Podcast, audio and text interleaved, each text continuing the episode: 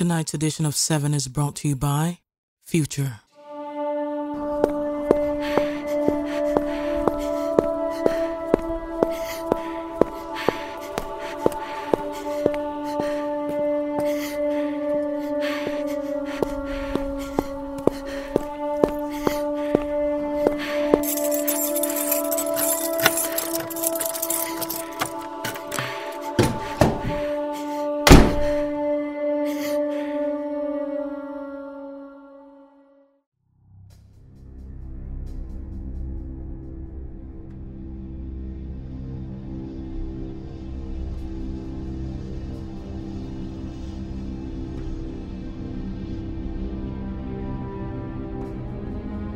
Something has went terribly wrong. A seemingly normal person has turned out to be an absolute killer.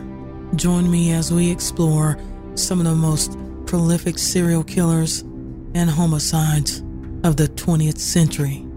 You're listening to Seven.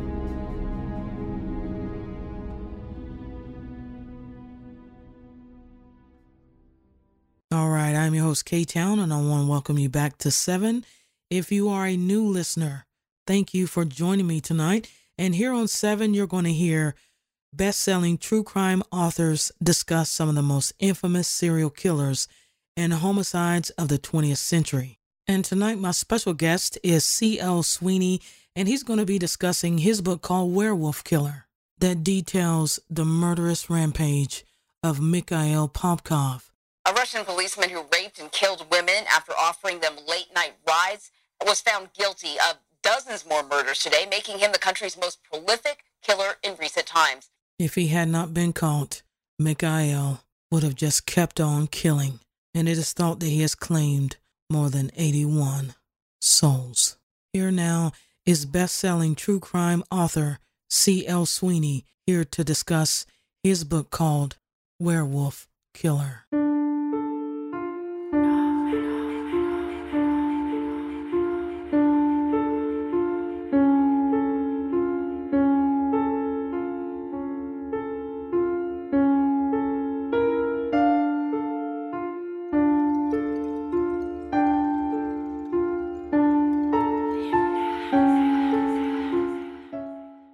My special guest tonight is true crime author C L. Swinney to discuss his book called Werewolf Killer, the true story of a Russian cop turned serial killer. C L, I want to thank you very much for joining me tonight. Hey, I really appreciate the invite. I love doing shows, and um, I've been following your show for a while, and finally we got to connect, so thank you for the invite. You're welcome. And now, you've written a lot of great true crime books, and I definitely suggest this one. It is available on Amazon. And I want to know what inspired you to take a closer look into these disturbing murders and uh, decide to write a book about it. Well, my thing is, my niche in the uh, true crime world is that I work in law enforcement, and I write these books to try to give the victims a voice. It's kind of something that I've done for um, all these books. This this was my tenth true crime book, and um mostly it's serial killers. Actually, they're all serial killers, but across the, the globe, basically. So I did this one because um, Mikhail, the suspect, was uh, confessing to murders at an alarming rate, making him the most prolific serial killer for the entire country of Russia. But I had some kind of frustration around the case because he was at one time an officer. And as I mentioned, I work in law enforcement, so I was fascinated to see how an officer could to get to this other side of the world and, and get to uh, committing crime. Um, and then what I do is I donate the proceeds of the books to victims uh, in the cases. So um, I've been doing that for the last five years. And this particular book was a challenge because it was out of Russia, and I couldn't just take my private jet to Russia and do some research like I wanted to. So I had to kind of get creative with how I got some of my information. Um, that was actually one of my questions I was going to ask you. Were you able to go to Russia as far as your research was concerned? So since you wasn't able to actually go there, how long did it take you to put this book together? Uh, this book was uh, over a year in, um, well, almost just under a year of collecting data, because the story broke in two thousand twelve. But I was able to, because I've been in law enforcement for eighteen years, and I used to be in a task force. I was a trainer across the country. Um, I probably trained close to a thousand officers uh, throughout the United States. And in that time, I was able to develop some friendships, and just so happened that some of them actually came visiting from Russia.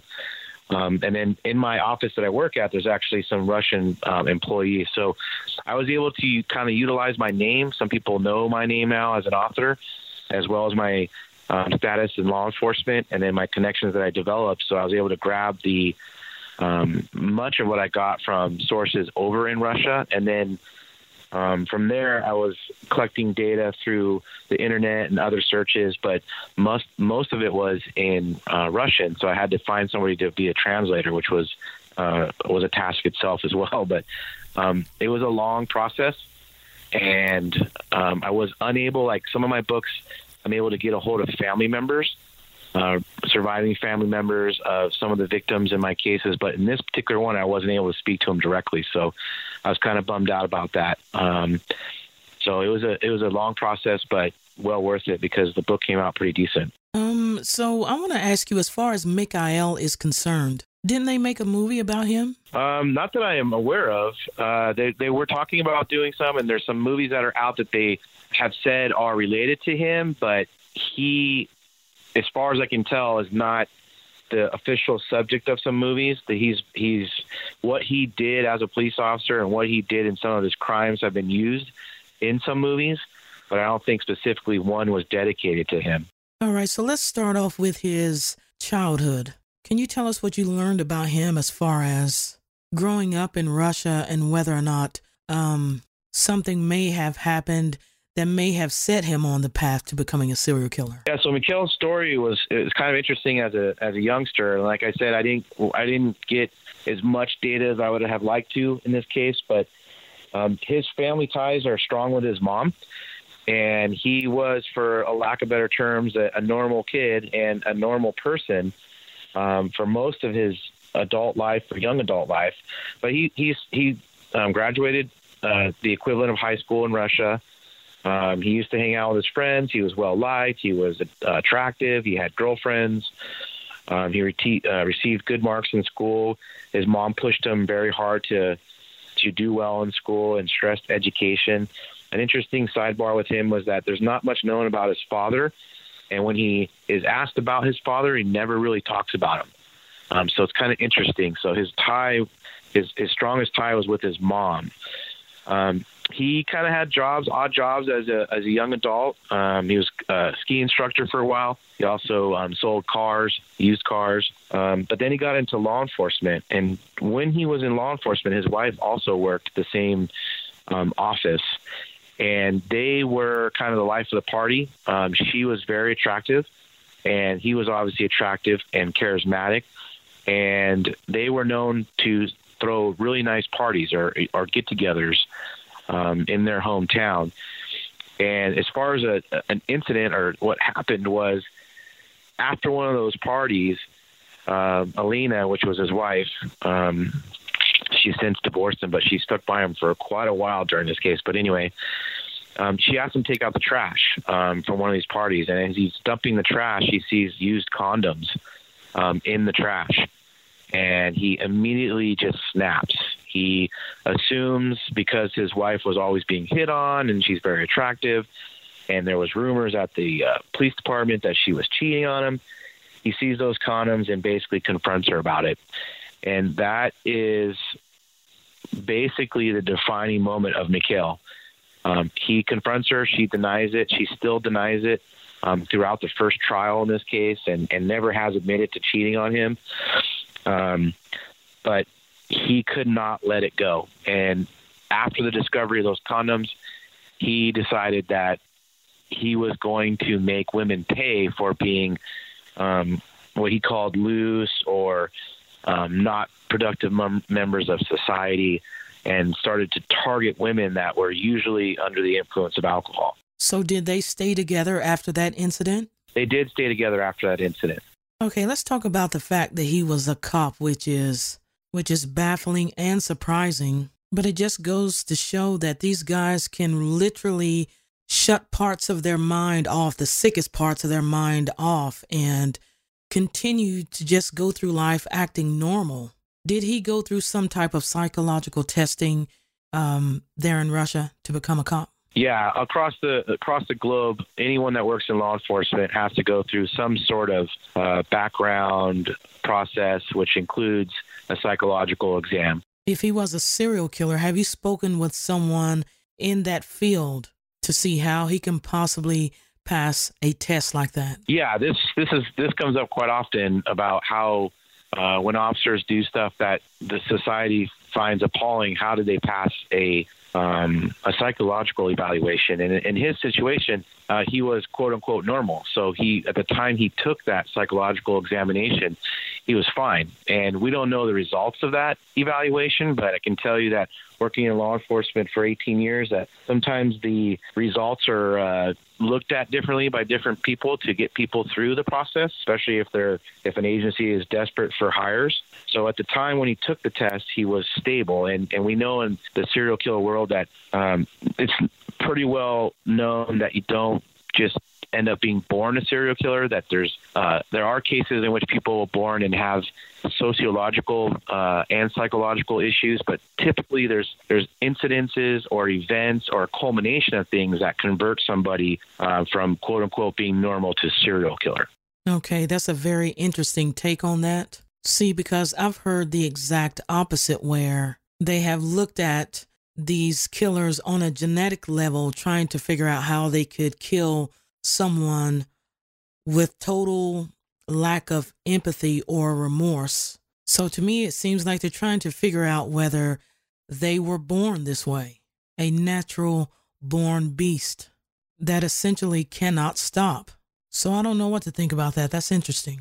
That's an interesting view on it. Um, I've spoken to a lot of authors who Um, have written books about serial killers, who have interviewed serial killers. I've talked to serial killers. Uh, I've researched them for probably the last twenty years. And you can find, so what you just described, you can find examples of somebody where you could possibly point to them and say, yeah, he came out pre-genetically inclined, or she came out that way, and it was no wonder he or she became a serial killer. But in most of the ones that I'm ex- I'm familiar with, and the books that I wrote, there was a defining incident or a culmination of things that led to um, people becoming serial killers, like uh, narcotic usage or overusage.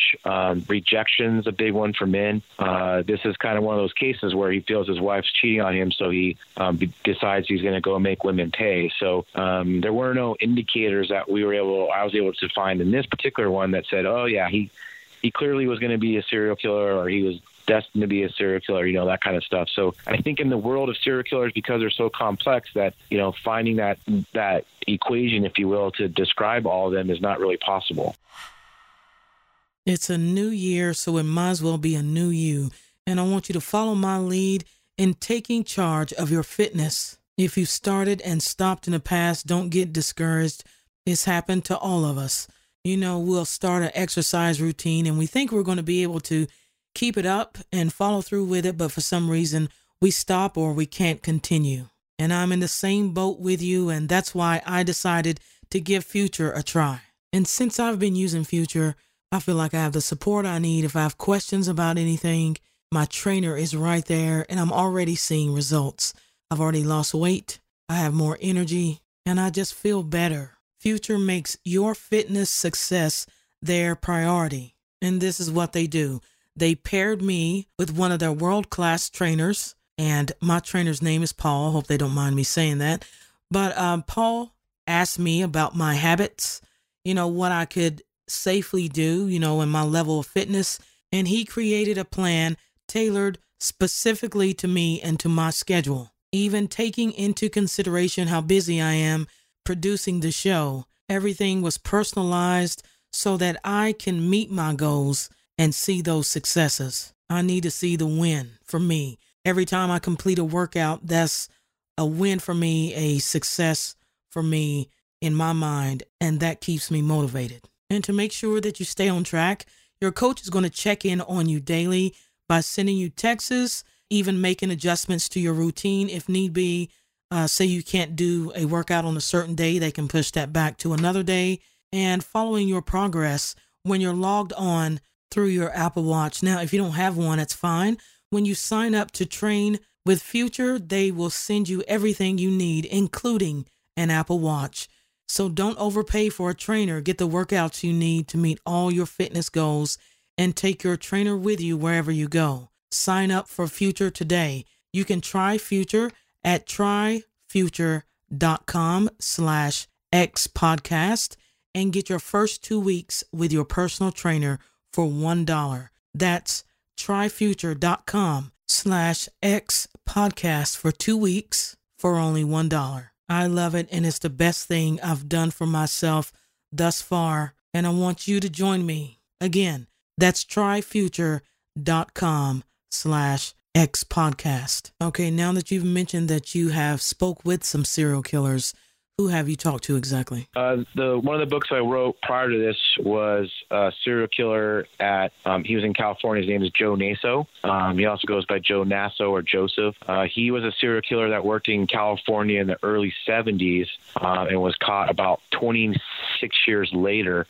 uh, basically on a fluke. So Um, he's in San Quentin on death row, and so we uh, communicated regularly, and then uh, we had scheduled visits at San Quentin. Uh, most of them, most of them did not go through because of the way he behaved. So it was kind of interesting, those stories that I had with Joe, but um, that's the one I spoke to directly. I know you're a cop, but was that creepy for you? You know, it actually was. Um, you know, I, like I said, I've been in law enforcement a long time, and I worked everything you can do in law enforcement, from wiretaps to undercover to uh, homicides and everything in between. And um, meeting a serial killer or communicating with a serial killer, you know, I thought was going to be um, not that difficult, but that particular individual is quite um, interesting. He uh, he doesn't come out of his cell on death row. He doesn't speak to many people. And what ended up happening was the discussions were, were minimal compared to when he spoke to the media, because he didn't know what to think about me, who I really was. And he was more intent on trying to extract information from me and get me to give him uh, thirty dollars in quarters so he can get some uh, special treats out of the vending machine. So it's kind of interesting interaction. All right, so let's talk about Mikhail's stint as a cop.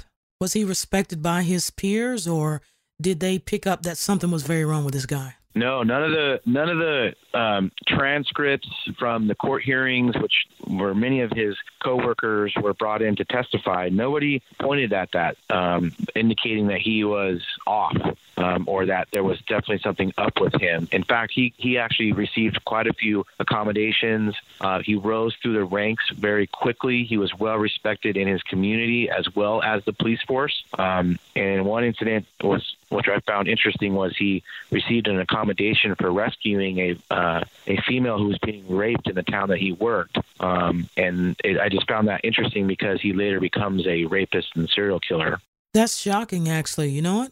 I agree. Was he working with women on a regular basis as a cop or what? He was uh, committing these crimes as when he was in law enforcement. Yeah, he, what he, he would do is he would go to the local train station or to the local taverns and bars. Um, typically, he did it on Wednesdays, which were his days off. So he's also known as the Wednesday Killer. It's one of his little names for him. But he would show up in police uniform and police vehicles and wait for girls to come out of these train stations, bus depots, depots um, and bars, and if he noticed that they seemed like they were intoxicated, he would convince them that he'd give them a safe ride home. Um, and then we know that he, he did not do that. Okay, so how soon after becoming a cop did he start killing people? Uh, it wasn't for a few years. It was about two and a half years before he started doing that. Uh, but he did a couple in the very beginning, and then he didn't do many until towards the end of when he retired or, quote-unquote, left the force. He only had a six-year stint as an officer. Only a six-year stint. Okay, so um,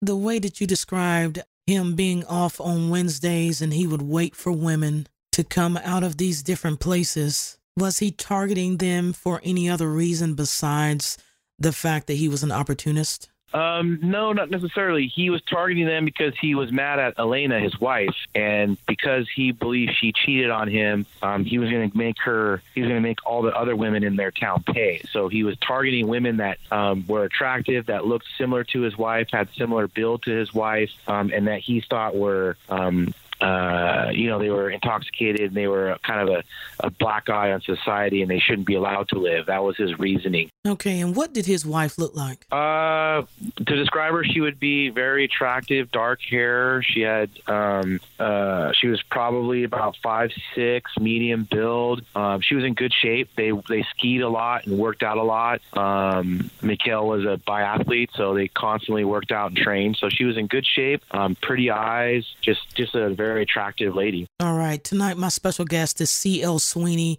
and we are discussing his book, Werewolf Killer, and it is available on Amazon. And I will have more for you when we return right after this.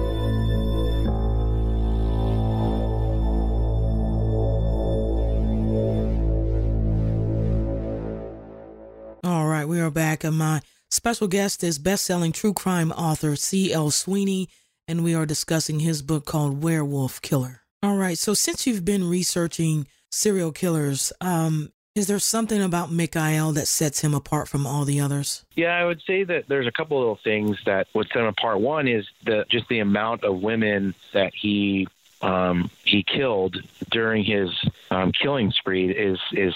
is astronomical, really. I mean, eighty-one um, kills is the number that he's at right now, but um, I was given some information about a month ago that that number may eclipse one hundred. And the reason why that number keeps climbing is because Mikhail doesn't want to go to a prison known as Black Dolphin. Um, Black Dolphin is a prison in Russia that is the worst of the worst. See why Mikhail does not want to go there. Um, unique to him, too, was that he, he uh, a couple of things, he... He used his position as an officer to gain trust from women. Um, he would then go out and commit brutal murders, and some of the killings he did that was unique was that he actually, um, and I don't know how graphic you can go on your show, but he actually killed several of his women uh, victims with his bare hands. Um, he also decapitated a woman, um, also ripped out a woman's heart. So that's why they call him the werewolf killer. So he's, you know, these serial killers can go off the reservation, if you will, but Mikhail kind of, he was so angry and would snap so hard that he would physically, with his bare hands, uh, kill somebody and then kind of, you know, for lack of a better term, mess with their body some and, and do even more damage. So th- those those factors make him um, unique. Also unique to his case was that were it not for the Russian government collecting D N A samples uh, from officers and previous officers, Mikhail would have never been found. Um, and that's important in this case because he would actually go to crime scenes of murders that he committed, and he could take evidence. He could uh, hide evidence. Um, he would also use evidence from the locker at the police station, like shovels and hose and ropes and things from evidence, and use those at the crime scene. So that made it also very unique in that respect. Now, C L, I want to ask you, where was he actually dumping the bodies? Was he burying them? And what was he doing with the bodies exactly? Uh, no, he had no reservations at all about burying the bodies. He he could care less. Um, he would take them out to, usually out to the woods just outside of town, um, sometimes down an isolated road, but normally just kind of outside the outskirts of town, go out into the, the woods, and then he would force them to um, do uh, sexual acts, um, and then he would just kill them. I mean, he had no second thought about it, um, and then he wouldn't hide the bodies. They would just uh, they would just be found by hikers or family. It was an alarming rate as to when he was killing and how often he was he was killing. And women were told not to go out at night and go with a buddy and those kind of things. But it didn't. It's one of those things where he took a lot of pride in what he was doing and getting a lot of satisfaction in what he was doing. So he did not dispose of the bodies too much. Um, only towards the end did he make some efforts to hide some of the bodies, but that would be like uh, putting um, leaves, a small amount of dirt, just things like that. He wouldn't actually make graves or things like that. Damn, this guy didn't care. Uh, and I'm sure he got more and more confident as time went along. Let's talk about his preferred method of killing.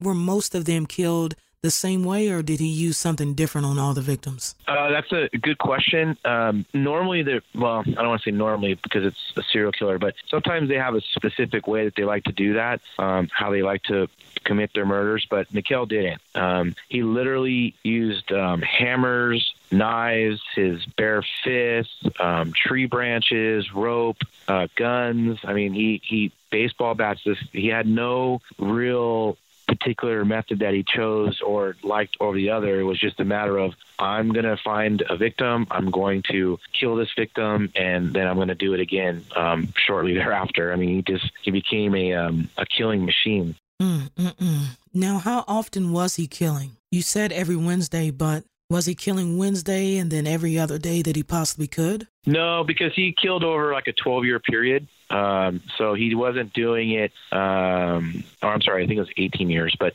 he wasn't doing it th- that often, like every other day or every Wednesday, but oftentimes, uh, he would have Wednesdays off, and it was more like, um, once a month, sometimes three or four a month, that kind of thing. So it wasn't like uh, every day or every week, but it was even over a course of eighteen years. If you divide that by eighty-one um, known victims, it's still quite a few a year. So it, it was pretty bad. Okay, so let's talk about the investigation. Were Russian police fairly certain that these women were being killed by the same person early on, or did that take them a while to figure that out?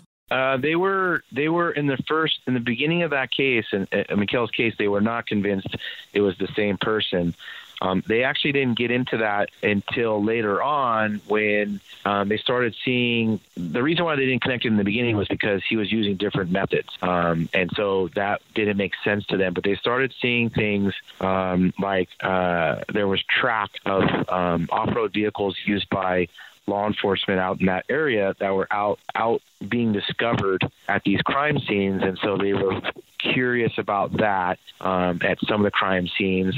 There was also um, some surviving, uh, well, there was one surviving victim for sure of attempted murder.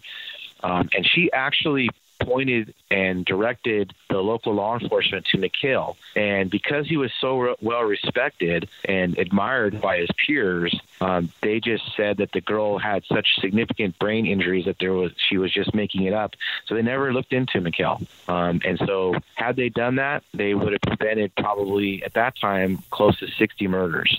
Wow. Unbelievable. Really, that's just unbelievable. My God, if they didn't catch this guy, he would have never stopped. Okay, now, as far as the um, investigators are concerned, did they reach out to the public for help in this investigation at any point in time? Yeah, and the public was very upset. Obviously, family members were losing their loved ones, um, and they wanted answers, and the police department didn't have the answers. And so, you know, in these types of cases, that just starts to build a large amount of frustration and anger. And, and the community was very upset with the um, police department. Um, and so they, they, they took to uh, the streets. They made um, billboards. They made pamphlets. I mean, it was it was quite aggressive by the community, their their own kind of mini investigation into what was going on. And even even uh, the so the girl that survived, she was actually young, but she was very developed. And so he thought she was older, but she ended up being fifteen. Um, she was an attempted murder uh, victim who who survived. There was other girls who he did not kill but rape. Um, and left them uh, in the fields thinking that they would die, or that he was so powerful and, and in control that he didn't care that they would go tell somebody because he felt like he was kind of invincible. Um, and so those keys, those little factors were coming out, and, and people in the community were convinced that the killer was somebody in law enforcement, but the local law enforcement didn't buy it. So it was a very tragic situation and a breakdown of communication and people not paying attention to clues. Okay, I want to know if Russia uses profilers like the F B I does in the United States. Oh, yeah. They definitely use uh, profilers, but they weren't, they never used anybody until uh, three quarters of the way into that case to try to come up with a profile. But at that point, Mikhail had already, quote unquote, retired from the police force and was on the other side of the continent, basically doing his thing. And he had disposed of a lot of the evidence because whatever was being collected was going to the um, police force where he worked, and he was slowly making things disappear um, or misplacing them and causing problems with the investigation. So he had a hand in all that. Okay. Does Russia have a particular way that they investigate homicides? Do they have a special task force for that, or who does that? Each, yeah, they do. Um, each police force has special units similar to the, to the United States. They're they're uh, commanders instead of detectives, but their their same job is it, what they do there is what we do here. They have um, officers, men and women who uh, get promoted, who conduct investigations, and they had at this police force that he worked was a large police force. So they had a, a homicide, if you will, unit. Um, they use different terms over there, a little bit slightly different, but they do exactly the same stuff that you, you would see in the United States. Okay, very good. So let's talk about how he finally popped up on their radar. Do you know how that happened? Yeah, so he re- he retires or leaves the police force. Uh, there's some speculation as to why he left, because he was on a high, um, he was on a fast track and doing well. But I think everything got too uh, too intense for him, and he was making some mistakes, and so he was convinced that. Um, he would get, he, if he stayed, he probably would get caught. And at the time when he left, he never considered D N A. Um, and what happened was, uh, I think it was in uh, two thousand twelve um, is when the Russian uh, officials, the government said, hey, uh, we need the D N A of all current officers and all previous officers. So they actually created a database and collected D N A of over thirty-five hundred, I think, or four thousand officers, um, current and past. And from that database collection of D N A, which Mikhail willingly gave up because he never thought Russia would catch up to technology, um, they were able to identify um, D N A taken from many of the crime scenes, connected them directly to Mikhail's D N A. Um, and when they made that discovery, they actually caught him on the other side of the country trying to board a plane to China. So Mikhail must have figured it out and thought maybe he could make it to China. Mm, I want to know about, as far as that trial is concerned. Now, I looked online. I'm not sure if this is the same guy or not. I'm just drawing off memory here. He was in some type of cage watching the trial proceedings. Was that him? Yep. Yeah, that's standard for, well, he's in that cage for a couple of reasons. Um, previous serial killers from Russia, um, Alexander, I think it's uh, Pushkin, and Andrei Chikatilo. Those are those are the Um, two big names in serial killers, you know, as serial killers in Russia, and they used to do gruesome things to, to their victims as well.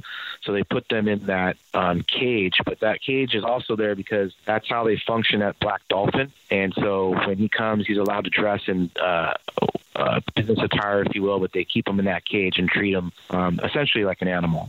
Okay, well, I saw that, and it doesn't look like they get the same treatment as killers do here in the United States. I want to ask you also, um, I know that this man has done some horrific things to people, but was there anything that he did to these victims that truly shocked you? Yeah. I mean, for me, being in law enforcement and him using law enforcement to to seduce women into his vehicle and then kill eighty-one of them, uh, that's, to me, just outlandish and bizarre, and really kind of blows my mind um, that he would do that. Um, the some of the carnage he created. I mean, there's not a lot of stories of serial killers ripping somebody's heart out of their body. Um, that's kind of uh, disturbing to me quite a bit. Um, and also in one of his incidences, he was wearing a police medallion that they issue you when you're in the uh, in the force. And he took two women out in this particular incident um, and thought he had killed them. One of them survived, but had a fractured skull. But Mikhail realized when he got home that his medallion was missing. Um, and he went back to the crime scene, found her alive, um, retrieved his medallion, and then finished her off with a shovel. Um, I found that pretty disgusting. And, um, you know, it's it's just an example of what kind of rage this guy can have and such disregard for human life. So I found it um, I found it crazy. Uh, it's just a very crazy case, in my opinion. Were all his victims women? Did he ever kill any men or children that you know of? No, there's no documented children. It's all uh, women um, in their late teens to early thirties. Um, he would have killed one, that younger one um, that we were talking about earlier, who survived. She was fifteen. She actually survived the whole attack and and. And uh, medically, she recovered. But obviously, she had to li- live with that situation. I don't know which one's worse, but somebody trying to kill you and you survive, or you identify the murderer and nobody helps you. I mean, that's just tragic. I, I can't find, I don't understand how that happened, but it did. Right. Are serial killers rare in Russia, or do they produce them like we do here in the United States? Uh, no, they're not as... I mean, the United States has a long history of serial, serial killers. So does Russia, but not to the extent that we do. They don't have the same numbers. Um, they have they have basically three top three serial killers who were in the forties and fifties and eighties as far as victims. So numbers wise. So um, if you know anything about serial killers, you knew about Alexander and Andrei, and now you know Mikhail is going to take the the top spot, if you will. I don't know if anybody ever tries to would want to have that title. I certainly find it appalling, but nonetheless, they don't have, they have documented serial killers there. They do have their share of serial killers, but the United States has more. That's very strange and intriguing that we have more than them, or more, probably more than any other country. Why does the United States produce more serial killers than any other country in the world? Yeah, that's an interesting question. I think you would need a show just dedicated to that. But I think my personal opinion is uh, this United States is, you know, a melting pot. It's got a lot of different cultures and a lot of different stressors and a lot of different things going on. Um in our country. I mean, we have our fair share of just disturbing serial serial killers in, in our past. And, you know, currently we're running into, um, you know, the East Bay rapist uh, serial killer was was uh, apprehended. And that's that's a doozy. You know, United States, we have we had him. We have the Zodiac, who's still outstanding. And, and we have those kind of glorified, long running, you know, serial killers from the sixties, if you will. But then, you know, the definition is uh, some people use for serial, serial killers is three or more. And, you know, we're seeing that across the United States kind of at an alarming rate. Um, I would argue that mental health and depression is taking its toll on Americans, um, no matter what culture you come from. And the abuse of pharmaceutical medications, um, coupled with people being raised in environments that unlock the potential of becoming uh, a killer and not having any regard for human life, um, is magnified in the United States. So I think that's why, um, at least some of the reasons why the the numbers are higher here. Okay, I totally agree with you there. Um, now, you talk about some of these women survived his attacks. Do you know exactly how many? Uh, I don't know exactly, but when I was doing research for the book, um, I think there was at least four that survived. Uh, one was a young girl who was fifteen, Svetlana was her name, and then there was a couple uh, girls that were not attempted murder uh, victims. They were uh, they were um, uh, sexually assaulted by him, and uh, they actually did not report his him being the suspect until after the case broke. Um, so, and then, you know, me being in law enforcement, we see that quite often where victims don't want to um, come forward because of uh, they have to relive the situation. They don't know if they want to talk about it in court. They don't want to talk to anybody about it. They feel embarrassed and all the different factors. But in this case, I'm not sure what goes through a, a victim's mind when they just end up being sexually assaulted by an officer. You know, I, I think that the mind games there would be pretty significant. Right. Is Mikhail still alive? Yeah. Okay. I thought that in Russia, once you're convicted of a murder, they execute you right then and there. Is that not the case anymore? Uh, Uh, no, they, they have done that in the past, but even Russia has become more civil, if you will. Um, and his case is not finished yet. So his they use that Black Dolphin facility, um, and you have many killers in that facility who are serving life sentences now. So, um, and because Mikhail is cooperating with law enforcement and keeps um, convincing them that there's more victims, and actually he's actually taken out of prison and led across the, the country, and he shows them locations of where um, he's done some uh, murders, and they find evidence of murders there. So that's how he, he's playing a game with law enforcement still, and that's how he gets uh, time out of the facility. Yeah, trying to stay out of Black Dolphin prison, but really he should be up under Black Dolphin prison. Black Dolphin is a hell on earth that he certainly deserves. I mean, come on, the guy has surpassed their eligibility to be there. Oh, I yeah, I mean, it, it's what it's what the country or what the what the people decide as far as what you do with the death penalty, or if you put somebody to death for being a ser- serial killer or for mass murder or whatever, you know, whatever people use for that equation. But, you know, uh, thirty years ago, Russia would have definitely done things differently, but they're they're trying to be um, more politically correct, if you will. There's more pressure from the community to be more understanding. And there was a big push at one point to say that, you know, the incident of Mikhail finding those condoms and realizing the love of his life had cheated on him made him snap, and so that he wasn't in his right state of mind when he killed over eighteen years and eighty-one women. So he should get some forgiveness, which I find, a, you know, absolutely ridiculous. Yeah, absurd. I have one more question about murders in Russia. Do they or do they not still have the death penalty there? Uh, it's up in the. It's actually up in the air. Is the correct response to that right now? Um, they in certain regions, um, they are trying to get that established. Um, so the answer is it's kind of up in the air. Um, I would, if I had to guess, um, I think they're going to have some version of the death penalty. Um, I don't know exactly how it's going to play out, but I also think that they're going to do largely what the United States does, um, especially where I'm from in California, where you get the death penalty and you get placed on death row, but the Supreme Court rules it's inhumane on how we um, kill you, so you just remain on death row your whole life. C L, I've really enjoyed this conversation with you tonight. I want you to take a moment to tell my listeners where they can find more information about you or anything else you're working on. Um, first of all, thank you very much for letting me be on the show. Um, I'm happy we finally connected and got this uh, worked out, so thank you so much for that. Um, if you, if your readers want to find out more about me, they can uh, type in the letters C L Swinney on Amazon dot com. And you'll see my author page pop up and see all the stuff that um, I do and all my books and all my social media stuff. And you can also find my email address and send me uh, emails directly, and I respond usually within a day. So if anybody has any questions or comments or things like that, they can get a hold of me that way. Um, and then as far as projects, I also write uh, crime fiction and poetry and short stories. So I'm kind of working on those right now. I don't have any major true crime projects on the horizon, but um, you can expect something by the end of the year. I just don't know who the target's going to be yet. Okay, that's awesome. Do you think you'll write something about a female serial killer anytime in the near future? Uh, I haven't written any of